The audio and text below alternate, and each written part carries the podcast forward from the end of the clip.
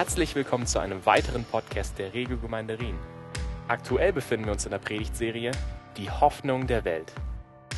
Für weitere Informationen und Updates besuche unsere Webseite regelgemeinde.ch.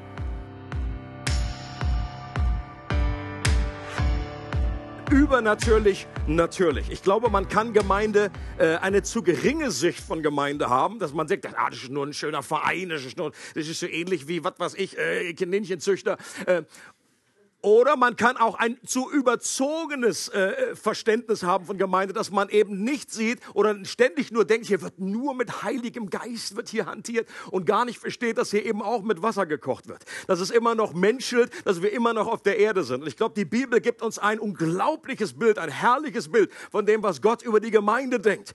Äh, aber gleichzeitig ist er auch realistisch genug, um uns aufzuzeigen, dass es da immer noch Problems gibt, dass es immer noch Menschen sind mit all unseren Fehlern, die wir mit mitbringen. Und ich möchte heute äh, uns einen Vers aus dem Römerbrief mitgeben. Und zwar, der steht in Römer 12, Vers 10. Da heißt es, lasst im Umgang miteinander Herzlichkeit und geschwisterliche Liebe zum Ausdruck kommen. Übertrefft euch gegenseitig darin, einander Ehre zu erweisen. Ich lese es nochmal vor. Lasst im Umgang miteinander Herzlichkeit und geschwisterliche Liebe zum Ausdruck kommen. Übertrefft euch gegenseitig darin, einander Ehre zu erweisen. Und das ist interessant, die Worte, die hier mit Herzlichkeit und geschwisterlicher Liebe übersetzt werden, beziehen sich beide auf den Umgang innerhalb einer Familie. Das eine ist das Wort, was normalerweise äh, äh, Eltern zu ihren Kindern haben, und das andere ist diese brüderliche, geschwisterliche Liebe.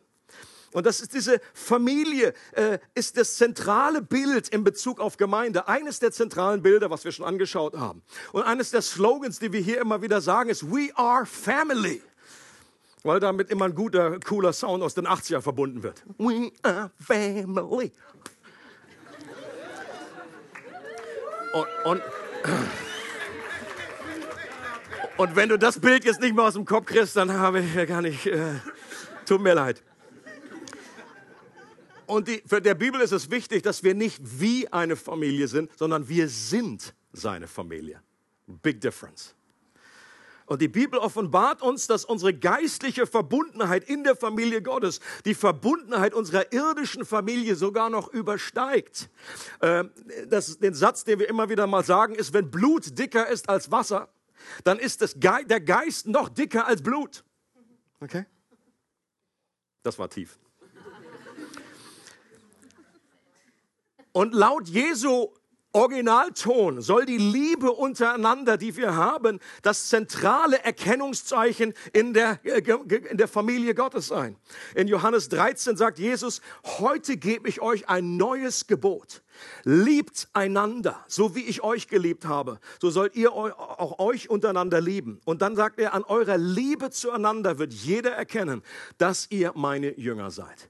An der Liebe untereinander werden alle Menschen erkennen, sollen alle Menschen erkennen, dass wir seine Jünger sind, dass wir zu ihm gehören. Äh, der griechische Schreiber Lucian hat gelebt 120 bis 200 nach Christus, sagt über die frühe Kirche Folgendes. Es ist unglaublich, den Eifer zu sehen, mit dem die Menschen dieser Religion sich gegenseitig in ihren Bedürfnissen helfen. Sie halten nichts zurück. Ihr erster Gesetzgeber, damit ist Jesus gemeint, hat den Gedanken in ihre Köpfe gelegt, dass sie alle Geschwister sind ist offenbar schon mal geschehen, dass das daran erkannt wurde, dass die gesagt haben, die, die glauben das wirklich. Die sind ja völlig, entweder sind sie völlig gaga oder sie haben was erkannt, was gewaltig ist. Und äh, ich glaube, das ist etwas, was jede Gemeinde ausmachen sollte. Und die Frage ist an uns natürlich auch, wie sieht es bei uns aus? Erkennt man uns an unserer Liebe zueinander? Glauben wir wirklich, dass wir zu einer Familie gehören und handeln wir dementsprechend? Ist das meine Schwester, mit der ich noch mehr verbunden bin eigentlich, als wenn ich eine Schwester im, im, im Irdischen gehabt hätte, was ich nicht habe. Deswegen bin ich froh über dich.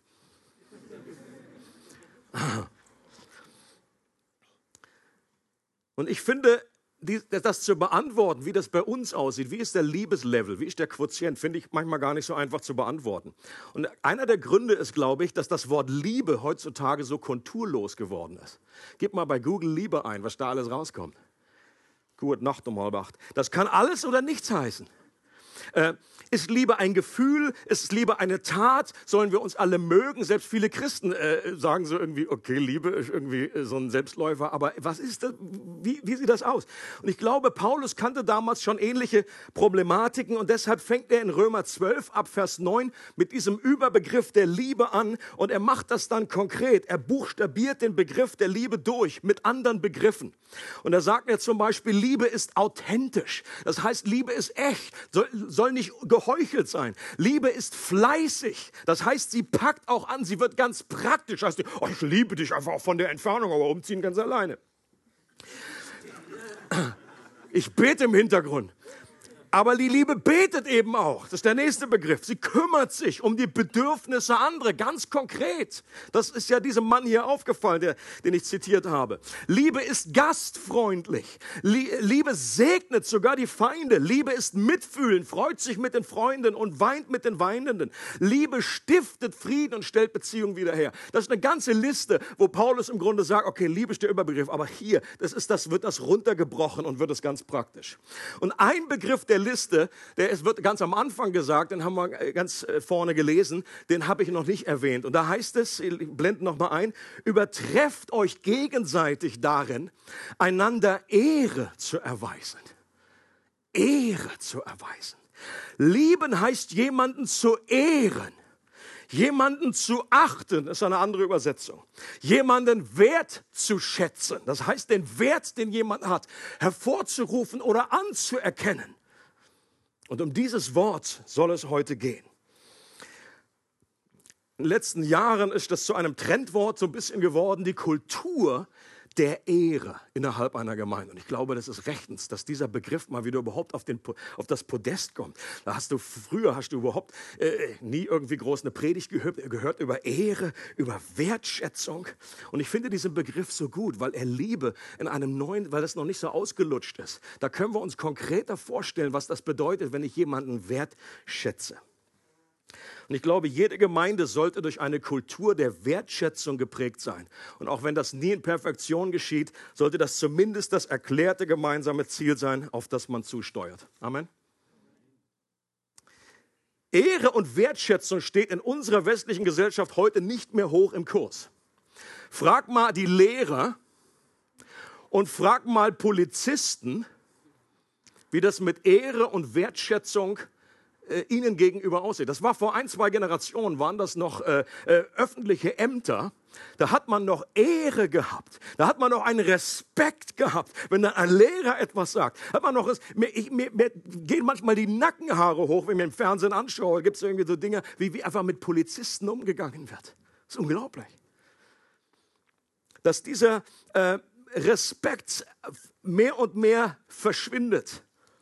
Und ich weiß noch, dass mein Vater immer, wenn wir spazieren gegangen sind, was selten vorgekommen ist, aber ich bin dann mal mitgegangen, ähm, dann hat er immer seinen Hut gehoben. Er sagt, Vater, jetzt lass den Hut auf, was ist los mit dir? Irgendwann habe ich begriffen, aha, so hat man sich früher gegrüßt. Das ist heute ist das nicht mehr, äh, also ich trage, Leute tragen keinen Hut oder die sind einfach so festgetackert auf der Birne, kriegt eh keiner mehr ab.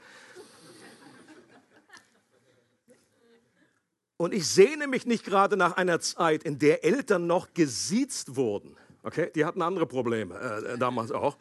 Aber ich fürchte, dass wir heute eher auf der anderen Seite vom Pferd gefallen sind und Eltern sind nur noch Kumpel im besten Fall und haben nicht mehr dieses, dass eine Respektperson, eine Ehre und eine Wertschätzung, dass das wirklich äh, äh, rüberkommt. Ich glaube, dass einige solche Serien wie zum Beispiel Downton Abbey, kennt, kennt das jemand? Downton Abbey? Ja, genau, ja, okay, das ist ja diese, diese Seite, stark vertreten. Da hinten auch. Das sind so Serien einfach so ein bisschen äh, Anfang des äh, 20. Jahrhunderts, so wo man mit der Kutsche noch durch die Gegend gefahren ist, hier mit den Frauen, so mit schönem Ding, so mit, mit äh, Regenschirmen in der Sonne und so weiter. So. Und viele gucken das, weil da noch eine ganz andere Art der Ehre und der Wertschätzung zum Ausdruck gebracht wird. Die hatten auch ihre Problems, da war nicht alles super, das ist nicht das, was ich sage. Aber was uns heute oftmals fehlt, ist diese Ehre und diese Wertschätzung. Einige reisen gern nach Asien, weil hier zumindest in der Außenwahrnehmung der Wert von Ehre und Respekt noch mehr in der Gesellschaft verankert wird. Allein wie, die, wie du da begrüßt wirst. Die, die verbeugen sich. Ich habe neulich im Fernsehen habe ich gesehen, hatten Japaner, die wurden einfach da äh, in einem Gericht von Amerikanern wurden einige zu Tode verurteilt und der Verurteilte hat sich dann, nachdem das Urteil ausgesprochen wurde, hat er sich beim Richter noch so verneigt und bedankt, gesagt, mach das mal heute. In Deutschland oder der Schweiz, wenn da jedes F-Wort irgendwie rausgepiepst wird, da hast du nur ein Piepen wie dann irgendwelche Richter oder wie das heute ist, recht, wenn du schon zu Tode verurteilt bist, da musst du ja eh keinen mehr ehren. Aber das ist einfach so in diese Kultur eingebaut. Und die Bibel offenbart, dass das Kernproblem der Menschheit darin besteht, dass sie Gott nicht ehren und ihn nicht achten und wertschätzen. Und dass das immer dazu führt, dass es finster wird in unseren Herzen und wir andere Dinge anbeten, die zum Gottesersatz werden. Mir gefällt dieses Bild äh, von N.T. Wright, der gesagt hat, eigentlich ist es mit der Menschheit, wozu die Menschheit eigentlich geschaffen war, was am Ur ganz am Anfang der Fall war, ist, dass wir wie so einen gekippten Spiegel in unseren Herzen haben, so 45 Grad. Und mit diesem Spiegel können wir eigentlich die Herrlichkeit Gottes sehen und wir können uns an dieser Herrlichkeit freuen und sie widerspiegeln in dieser Welt. Und die Menschen haben Gott angebetet und haben ihn geehrt, weil Gott ihnen Identität gegeben hat. Weil sie wussten, das ist mein Vater, das ist mein Schöpfer. Und all das, was uns Identität gibt, das beten wir an im Leben. Aber du musst nicht lange weiterlesen in der Bibel und kommst zu dem sogenannten Sündenfall. Und was in diesem Sündenfall passiert ist, ist, dass die Menschheit eigentlich sich doch nicht ihre Identität von Gott alleine holen wollte. Und was dann darauf passiert ist, dass dieser Spiegel nach hinten gekippt ist sodass wir gar nicht mehr in der Lage sind, jetzt zu sehen, was über uns ist, sondern nur uns selber sehen. Das war das ultimative erste Selfie. Okay? Auch so ein gewisser Hinweis auf unsere Gesellschaft heute. Ich meine, ich sage jetzt nicht, dass jedes Selfie Sünde ist, aber es zeigt doch etwas über uns, dass wir im Grunde immer nur so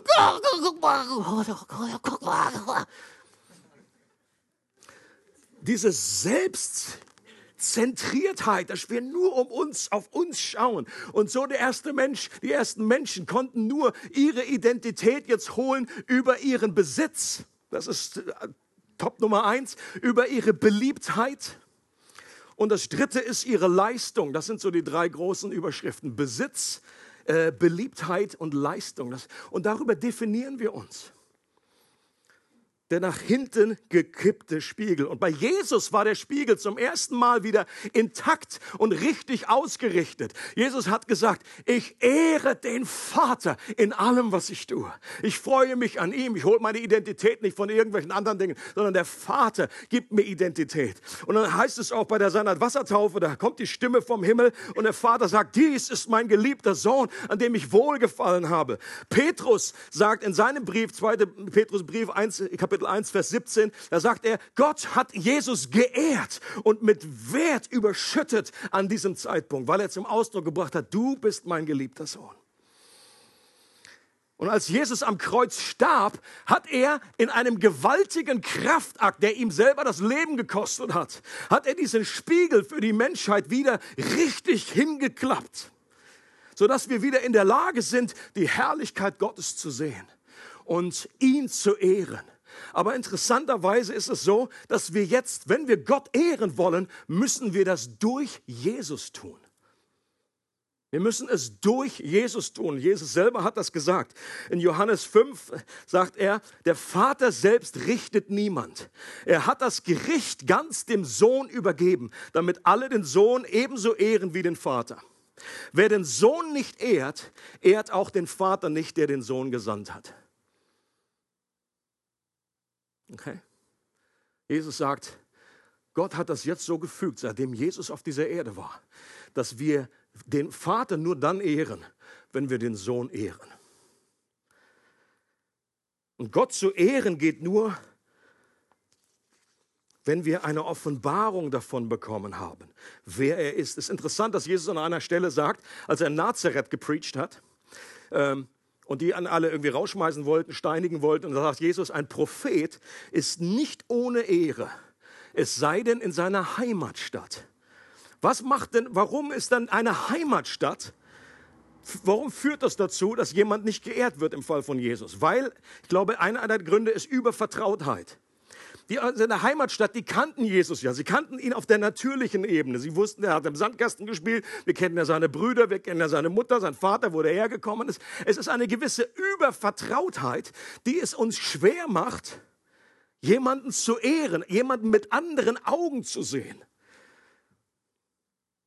Und das geht uns heute, glaube ich, auch nicht anders. Übervertraut, wenn man in einer Ehebeziehung ist oder wenn man in einer Familie ist. Je, je, besser man sich kennt, desto schwerer wird es manchmal, einfach diese Wertschätzung zum Ausdruck zu bringen, weil man halt jeden Tag zusammen ist. Und all die äh, Herausforderungen, die damit einhergehen, äh, kennt und äh, sich in- und auswendig kennt. Aber äh, und, und ich glaube, ähnlich ging es damals den Menschen, die Jesus gesehen haben bis auf einige, die halt zwischendurch, wo Jesus dann immer so diesen Vorhang etwas beiseite geschoben hat, als plötzlich auf dem, auf dem Berg der Verklärung da wurde, kam Jesus in seiner Herrlichkeit. Oder dieselben Jünger, die Jesus gekannt haben, wo dann später Johannes dann in dieser Offenbarung eine Vision von Jesus bekommt und ihn zu Füßen fällt. Und Jesus war jetzt der Auferstandene. Gibt eine interessante Stelle im äh, zweiten Korintherbrief. Da sagt Paulus, Daher beurteilen wir jetzt niemanden mehr nach rein menschlichen Maßstäben. Früher haben wir sogar Christus so beurteilt. Heute tun wir das nicht mehr. Vielmehr wissen wir, wenn jemand zu Christus gehört, ist er eine neue Schöpfung. Das Alte ist vergangen, etwas ganz Neues hat begonnen. Und hier verknüpft Paulus und sagt, so wie, wie uns das passiert ist bei Christus, dass wir ihn eigentlich nur auf menschlicher Ebene kennengelernt haben, aber dann haben wir doch verstanden, wer er wirklich ist, dass er der Sohn Gottes ist. Und so geht es uns eben auch mit anderen Menschen. Aber wenn wir verstehen, dass diese Menschen durch den Glauben neu geworden sind, dass da etwas neu geschaffen wurde in ihnen, dann werden wir anders mit anderen Augen auf sie schauen und werden sie anders wahrnehmen und Wertschätzung zum Ausdruck bringen. Jemand zu ehren und wertzuschätzen setzt voraus, dass wir ihn mit neuen Augen sehen. Und so sagt die Bibel, dass wenn du Christ bist, dann bist du eine neue Schöpfung. Du bist nicht mehr dieselbe Person wie vorher. Dasselbe Wort wird hier benutzt, wie am Anfang schuf Gott. Himmel und Erde. Du bist eine Neuschöpfung. Du bist teuer erkauft durch das Blut Jesu. Du bist ein Kunstwerk. In Epheser 2 steht dieser Begriff. Du bist ein Kunstwerk, das Gott geschaffen hat. Oder Paulus sagt an einer Stelle, wenn er, das, wenn er darum geht, äh, ihnen, ihnen klarzumachen, wo sie in Sünde sich verstricken, da sagt er, wisst ihr nicht, dass ihr der Tempel Gottes seid und dass der Geist Gottes in euch wohnt. Und das gilt natürlich vor allem in der Gemeinschaft unter Christen. Aber wir sind auch aufgefordert, Menschen überall zu ehren, weil alle Menschen im Ebenbild Gottes geschaffen sind. Das ist das Typische an der jüdisch-christlichen Ethik, dass Menschen im Ebenbild Gottes geschaffen sind. Und überall da, wo sich diese Ethik verbreitet hat in der Welt, da hast du eine ganz andere Wertschätzung von Menschen. Das kannst du in der ganzen Geschichte nachlesen, kannst sehen, da wo Menschen überhaupt wahrgenommen wurden, wo es kostbar war, ein Leben. Das, in den meisten Fällen wurde, hatte sich das äh, gegründet auf dieses christliche Weltbild. C.S. Lewis drückt es so aus und sagt, es ist eine ernsthafte Angelegenheit, in einer Gesellschaft aus lauter potenziellen Göttern und Göttinnen zu leben. Sich daran zu erinnern, dass der langweiligste und uninteressanteste Mensch, mit dem man sich unterhält, eines Tages ein Wesen sein kann, bei dem man den Wunsch hätte, es anzubeten. Es gibt keine gewöhnlichen Menschen. Sie haben sich noch nie mit einem rein Sterblichen unterhalten. Und so kannst du ein schönes Bibelstudium auch selber machen mit diesem Begriff. Tipp mal ein, ehren oder wertschätzen. Und ich habe äh, ganz kurz einfach durchgescannt und habe gefunden, die Bibel ruft uns auf, Vater und Mutter zu ehren. Oh, oh Buggy. Vater und Mutter zu ehren. Can I hear an Amen? Gilt ja nicht nur für die kleinen Kinder, sondern gilt ja auch für die etwas größeren, die dann auch noch ältere Eltern haben. Wir sind aufgefordert, unsere Chefs zu ehren. Ich leite das davon ab, von dieser damaligen Situation, wenn Sklaven zu ihre Herren äh, ehren sollten, dann ist das sicherlich eine Parallele heutzutage. Wir sind keine Sklaven mehr, aber gut, manchmal findet man sich auch so, aber wir sind aufgefordert, im Beruf unsere Chefs zu ehren. 1 Timotheus 6, Vers 1. Wir sollen die Obrigkeit, das heißt die politische Obrigkeit, sollen wir ehren. Und was, was ganz verrückt ist, ist, wenn man den geschichtlichen Zusammenhang kennt, dass die damalige Obrigkeit, von der Paulus sagt, dass man sie ehren soll, äh, Kaiser Nero war wahrscheinlich einer der durchgeknalltesten äh, Charaktere, die jemals gelebt hat in der Weltgeschichte. Das hat Paulus nicht, äh, hat nicht gesagt, okay, normalerweise bis auf den. Das ist ja interessant. Wir sollen unsere Leiter, geistlichen Leiter in der Gemeinde ehren. Can I hear an amen?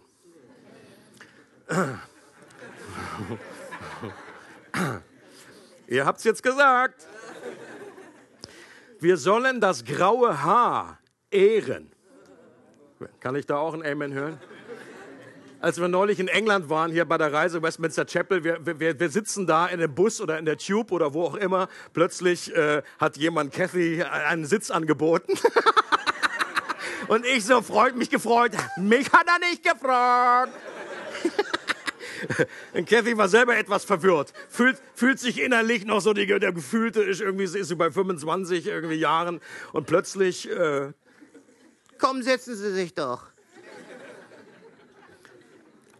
Frauen sollen ihre Männer ehren, heißt es in Epheser 5, Vers 33. Kann er hier ein Amen? Auch, auch vor der Hochzeit noch, äh, machen wir nochmal reinschieben. Allerdings steht auch, Männer sollen ihre Frauen ehren. 1. Petrus 3, Vers 7. Can I hear an Amen? Wir sind aufgefordert, unsere, die Witwen zu ehren. Und ich glaube, die Witwen steht in der damaligen Gesellschaft für einfach die Personen, die besonders einfach Unterstützung brauchen. Okay? Und äh, falls mal irgendjemand vergessen hat, in 1. Petrus 2, Vers 17, da steht, erweist allen Ehre. Das hätte ich gleich am Anfang sagen können, mir eine Responsen. Eine Kultur der Ehre ist der beste Nährboden, auf dem biblische Liebe konkret gedeiht und zum Ausdruck gebracht wird. Ehre hat eine unglaublich freisetzende und verändernde Wirkung. Stimmt das? Wenn man jemanden ehrt, wenn man jemanden wertschätzt, und diese Wertschätzung sollen wir einander nicht nur dann geben, wenn, wenn, wenn sie es verdient haben. Nach dem Motto, Frau, ich ehre dich ja, aber jetzt verhalte ich dich. Oder Politiker, einfach so nach dem Motto, ja, nun, jetzt macht er mal anständig, dann wird das was mit der Ehre. Das ist etwas, was bedingungslos kommen soll. Warum? Weil Gott auch bei uns nicht gewartet hat, bis wir uns anständig verhalten. Gott hat uns geliebt, hat uns schon zu sich gerufen, bevor, als wir noch in Feindschaft waren, heißt es in der Bibel, hat Gott uns geliebt. Und Wertschätzung, glaube ich, ist meine Überzeugung, hilft Menschen zu der besten Version ihrer selbst zu werden. Wenn wir ermutigen, wenn wir das hervorrufen, was in ihnen liegt. Und die gute Botschaft ist die, auch wenn in der Gesellschaft um uns herum da etwas abbröckelt und das eigentlich in dieser Hinsicht eigentlich bergab geht, was Kultur und was Ehre und Wertschätzung geht, die gute Botschaft ist dann, äh, äh dass Gemeinde immer schon dazu aufgefordert und aufgerufen war, eine Gegenkultur zu sein. Und dass das Licht besonders hell dann erstrahlt, wenn es in der Dunkelheit erstrahlt. Machst eine Kerze an am helllichten Tageslicht, wenn es draußen 35 Grad ist, das heißt, oh, ja, ich bin das Licht der Welt. Ihr sagt, super, sehe seh ich aber nicht. Aber in der Dunkelheit reicht dieses Licht aus, um einen ganzen Raum irgendwie äh, zu, zu erleuchten. Und ich glaube, das ist etwas, das ist den damaligen Menschen aufgefallen. Christen haben sich damals um die Babys gekümmert, die im Wald einfach ausgesetzt wurden. In der damaligen römischen Kultur, griechischen Kultur haben Babys keine Rolle gespielt. Erst recht, wenn sie dann Mädels waren. Das war einfach, wurde einfach entsorgt. Das war einfach, das war Abfall, das war Biotonne. Und die Christen hatten ein anderes Bild gesagt, jeder Mensch ist im Abbild Gottes erschaffen. Nehmen diese Babys auf. Und das hat damals unglaublichen Einfluss gemacht. Leute, wenn wir zu einer Gemeinschaft werden, wo Menschen wertgeschätzt werden, Auf, auf der Grundtatsache einfach, dass sie da sind, weil sie in Gottes Ebenbild geschaffen sind. Und wenn wir dann noch wissen, dass Menschen irgendwie zum Glauben gekommen sind, dass Gott eine neue Schöpfung in sie äh, äh hineingelegt hat, dass er sie neu gemacht hat, dass wir Brüder und Schwestern sind, dass wir wirklich Family sind, dann hat das eine unglaubliche äh, Auswirkung und wird in der Zukunft noch den Unterschied machen und das wird dann sichtbar sein. An, an der Liebe zueinander werden Menschen erkennen. Ich glaube, das wird auch eines der größten evangelistischen Tools sein in der Zukunft. Einfach die Wertschätzung in einer Gemeinschaft. Menschen sich danach sehen, dazu zu gehören. Noch ein paar praktische Punkte. Äh, man kann ja so schön von Wertschätzung und Ehre reden, wenn man das nicht irgendwie runterbricht. Was bedeutet es ganz praktisch, einander zu ehren? Ich habe einfach ein paar Highlights rausgesucht. Wenn man sich miteinander unterhält, echtes Interesse am anderen zeigen. Heißt für mich, ich fühle mich wertgeschätzt, wenn ich nicht ständig unterbrochen werde. Bei der Predigt sowieso. Und ich, nicht dazwischen ständig labern und nicht jemanden nur fragen, damit der und das gar nicht hören wollen, sondern im Grunde nur äh, darauf hofft, dass der sagt, ja und wie geht's dir und so. Ah okay, ich habe hier schon mal eine Liste mitgebracht. Ich höre mal Angst. Okay. Und das merkt man. Und das ist keine Wertschätzung, sondern wirklich, wenn ein Gespräch, das mal hören wollen, wie geht es dir wirklich? Ich bin interessiert an dir. Mal noch eine, eine Nachfrage stellen und nicht gleich, ah, Urlaub, ja, Urlaub, ja, Urlaub hatte ich auch. Und dann, und dann geht es wieder los mit deiner Story. Oder mal ganz basic die Wertschätzung überhaupt zum Ausdruck bringen. Ich glaube, das, das fällt mir oft so schwer. Ähm, äh, ich, ich habe ich hab wertschätzende Gedanken und da ist Wertschätzung, aber wenn ich die nicht zum Ausdruck bringe, dann hilft das dem anderen nicht wirklich. Da kann ich dem mal irgendwann sagen, du, also ich hatte da so einen wertschätzenden Eindruck, bin ich mein ganzes Leben rumgesehen. Und erst wenn der tot ist, dann sage ich dann irgendwie als Pastor ein paar wertschätzende Worte. Hättest du die mal früher gesagt? Warum? Wir müssen nicht warten, bis wir gestorben sind. Eine gute Botschaft. Und ich glaube, an den Streamabenden, das hilft uns ganz persönlich, ganz praktisch, hier auch äh, durch, durch dieses, was wir einüben, einfach zum Ausdruck zu bringen, das mal zu sagen. Wertschätzung bedeutet auch das Beste vom anderen glauben. Das Beste vom anderen glauben. Ich glaube, wenn jemand zu mir kommt und sagen würde, Wolfi, ich habe gehört, äh, da hat jemand Folgendes äh, über dich gesagt oder hat gesagt, das hättest du ge getan und so weiter. Du, ich wollte einfach mal nachfragen bei dir, ob das wirklich so ist. Das ist ein Ausdruck der Wertschätzung für mich. Warum? Weil die Person nicht gleich sagt, ja, das ist typisch für den, das glaube ich sofort. Ja?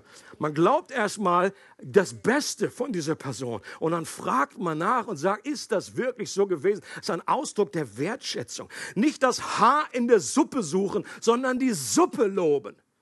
Leute, ich bin der Weltmeister im Haar in der Suppe finden. Aber es ist keine Geistesgabe. habe ich dann auch festgestellt. Im Gabentest kommt das irgendwie nicht vor, dummerweise. Weil 50 Gaben habe ich unten noch Haar in der Suppe finden. Spezielle Offenbarung. Vielleicht ist es das Wort der Geisterunterscheidung. Man weiß es nicht. Aber ich glaube, es ist weder Geistesgabe noch Geistesfrucht, sondern wir sollen einfach das Positive im anderen sehen und das wertschätzen. Ja, zu wissen, okay, da gibt es einfach Haare. Ich meine, Paulus ist, Paulus ist der Weltmeister in dem gewesen. Durch die Haare hindurch. Haare auf den Zähne, Haare überall. Und wenn ihr den Korintherbrief mal durchliest, da ist ein Kapitel, ein Haar nach dem anderen, was er anspricht. Das heißt, wovon ich nicht rede, ist, dass wir nicht mehr irgendwelche Dinge korrigieren dürfen, nicht mehr ansprechen dürfen. Aber Paulus sieht wirklich, das waren wirklich haarige Problems, die die hatten. Aber trotzdem sagt er am Anfang, ich danke Gott für euch, für diese Segenspuren und für die Gnade, die ich bei euch sehe, wie Gott euch liebt und dass er das gute Werk, das er begonnen hat, dass er es auch vollenden wird. Das ist seine positive Wertschätzung. Und dann kommen erst die verschiedenen Dinge, die er anspricht. Wertschätzung, zumindest mal in unserem Kulturkreis, ist auch Pünktlichkeit. Leute, wenn ich mich verabrede mit irgendjemandem in Lörrach und dann äh, zum 10 Uhr und die Person kommt um halb elf, wisst ihr, wer sich nicht wertgeschätzt fühlt? Mur. Ich glaube, es geht nur um mich, genau. Aber ich glaube, dass das mir nicht nur mir so geht. Es ist eine Wertschätzung der anderen Person gegenüber. Eine Wertschätzung von der Zeit, die kostbar ist für Menschen. Äh, dass wir Pünktlichkeit hochheben. Das gilt übrigens auch für Gottesdienste. Call me altbacken. Wenn ein Gottesdienst um 10 Uhr anfängt, sollte man um 10 Uhr da sein. Spätestens. Okay? Und, äh, äh, ich rede jetzt nicht davon, dass man mal verpennt oder dass es jetzt mal irgendwie man nicht gerafft hat, dass die Sommerpause vorbei ist und hier so um 11 Uhr einschlägt. Aber es gibt doch Spezialisten, die schaffen das jeden Sonntag. Um 20 nach, wenn schon alle ankündigen, wir müssen die Ankündigungen schon immer umstellen, damit wir sagen, okay, wenn wir das am Anfang bringen, dann kriegt keine Sau das mit. Leute, es ist ein Ausdruck der Wertschätzung, wenn man zu einem Familientreffen pünktlich kommt. Und für die, die ein Riesenproblem damit haben, ich gebe euch einen echten Tipp, eine Hilfe mit auf den Weg. Kommt einfach um halb zehn. Visiert das an, weil um halb zehn fängt eigentlich der Gottesdienst offiziell an, intern für die Gemeindefamilie, weil wir hier zusammen beten. Bist herzlich eingeladen. Die The Whole Church ist eingeladen, um halb zehn hier schon zu beten. Und wenn du das Gebet dann ver verpasst, bist du auf jeden Fall noch eine Viertelstunde rechtzeitig da und bist immer on time. Pünktlich. Ist das eine gute Idee? Great. Beim Gespräch, wenn wir miteinander reden, sollten wir uns in die Augen schauen und nicht aufs Smartphone. Das ist eine echte Unart heutzutage. Passiert mir selber auch. Meine Kinder reden mit mir und so, ja, bla, bla, bla. Labarababa. Kinder, ihr wisst, wie ich euch wertschätze, aber muss noch mal eben gucken, hier so läuft. Das ist einfach ein No-Go. Es ist ein absolutes No-Go. Eine Person aus Fleisch und Blut, ein Kind Gottes oder überhaupt ein Mensch, äh, fühlt sich nicht wertgeschätzt, wenn man einfach über, äh, möglichst dann noch der Person, die vor dir steht, noch eine WhatsApp schicken.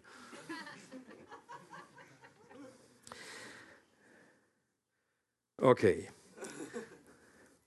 Ich mache hier mal, ich hätte noch eine lange Liste, noch viel. Aber, aber ich möchte äh, zur Landung äh, schreite. Ich möchte die Gelegenheit ergreifen, zum Schluss euch als Gemeinde, euch als Gemeinde für euer Vertrauen und eure Wertschätzung danken, die ihr mir, die ihr uns als Familie immer wieder über die Jahre, das ist jetzt schon doch eine gewisse Zeit, wir hatten ja zwei Rundflüge hier in der Gemeinde, aber die letzten elf oder zwölf Jahre, sind wir jetzt lang hier, entgegengebracht habt. Danke auch für euer Vertrauen gegenüber dem Kernteam, gerade in Zeiten, in denen es Veränderungen gibt, die verunsichern. Danke für eure Bereitschaft, euch immer wieder auf den Weg der Liebe zu machen, den, für diesen Weg der Liebe zu entscheiden, auch wenn es manchmal anstrengend und ermüdend ist. Danke für eure Bereitschaft, euch Gott immer wieder zur Verfügung zu stellen, eure Gaben einzubringen, euch besonders in letzter Zeit aufs Wasser rufen zu lassen, etwas zu wagen und mutige Schritte zu gehen. Thank you, Church ich bin gerne in dieser Gemeinde, bin gerne in dieser Gemeinde Pastor und ich spüre, ich spüre schon, ich meine, eine Honeymoon-Phase, die hat ja jeder Pastor. Am Anfang kannst du machen, was du willst. Da irgendwie so, oh, Pastor, du, das wird schon, wir beten für dich. Aber nach elf, zwölf Jahren immer noch sich wertgeschätzt zu fühlen, ist nicht selbstverständlich und vielen Dank dafür an euch.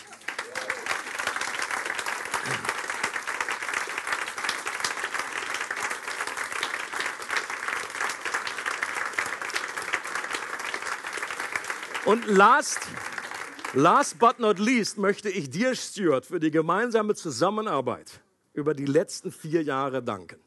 Wir haben schon zu ausge das ist keine Verabschiedung jetzt von euch als Family. Ihr seid ja noch bis Jahresende äh, Pi mal Daumen hier. Äh, aber es geht heute einfach um das offizielle Verabschiedung aus dem vollzeitlichen Dienst und eine Wertschätzung und ein Danke sagen an dieser Stelle.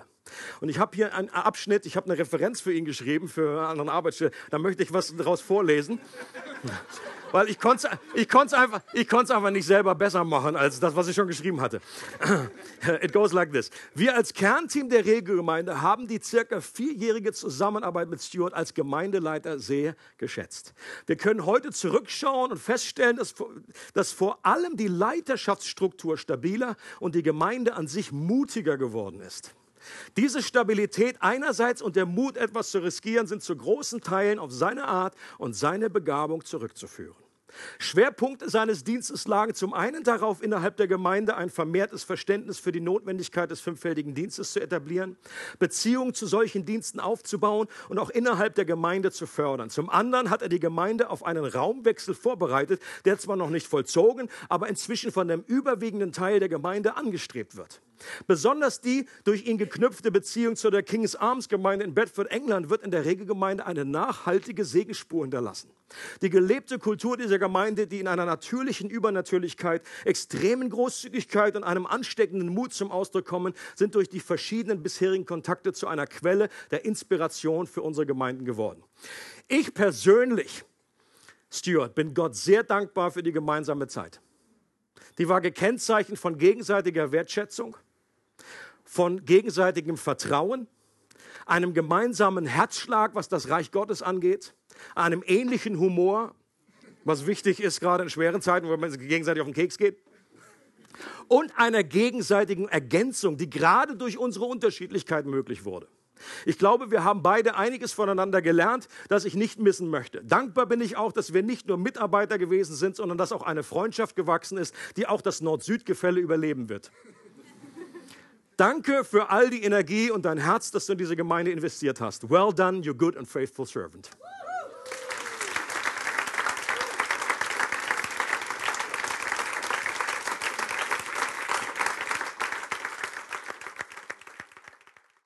Vielen, vielen Dank euch allen. Danke für die Presents. Frag, frag den mal, also es sind ähm, teilweise ganz merkwürdige Geschenke, aber frag sie gerne mal nach, was sie von mir bekommen haben. Nicht wegen des Geschenks, sondern und, und ihr seid dann verpflichtet, damit ich jetzt nicht drauf eingehen muss. Ihr seid dann verpflichtet zu erzählen, was ich an euch geschätzt habe. Ist das abgemacht? Ja? Danke. Also frag sie mal. Ja.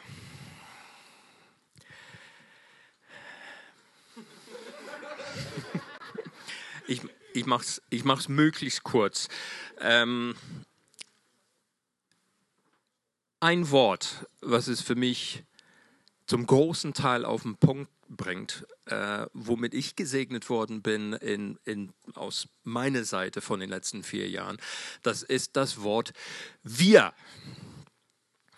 Oder auf Dialekt mir.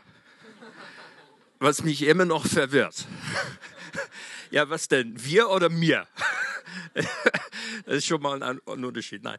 Aber, aber das Wir, der Regiogemeinde und das wir auch im Reich Gottes, das ist ein ganz, ganz kostbares Geschenk. Und dieses Geschenk habe ich mit euch sehr, sehr, sehr genossen wir bzw. mir alle gleich von Gott geliebt. Zwar total unterschiedlich begabt, unterschiedlich berufen, gleich von Gott geliebt, dienen einander mit dem, was Gott uns an die Hand gegeben hat. Und das macht Gemeinde aus. Und ich habe dieses, diese Zeit des Dienstes, ich an euch, euch an wir, nee, mir. Also uns zusammen, dass wir in diesem Dienst ähm, weitgehend sehr, sehr genossen. Deshalb weitgehend, weil wir haben immer mit Unvollkommenheiten zu tun, mir und wir. Ganz herzlichen Dank für eure Geduld bei mir. ähm, das Ergebnis, wie ich es wahrnehme, bringe ich somit auf den Punkt. Ich glaube, Gott hat uns gegenseitig dazu benutzt in den letzten Jahren, aber auch weit darüber hinaus, dass die, der Liebesspiegel hier angestiegen ist.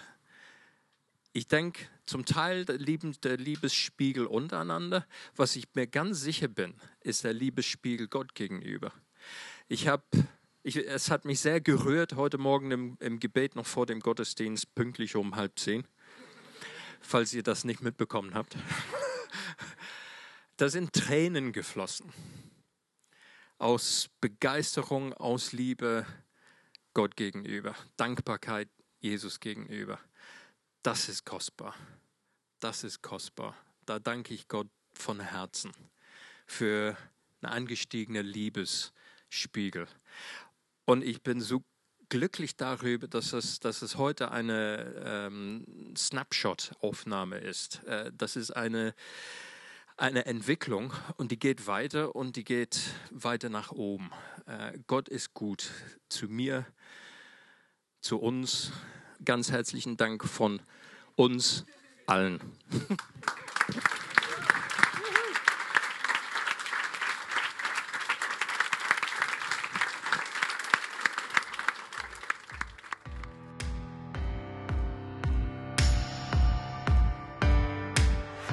Wir hoffen, du hattest viel Freude beim Zuhören. Für weitere Informationen und Updates besuche unsere Webseite regelgemeinde.ch.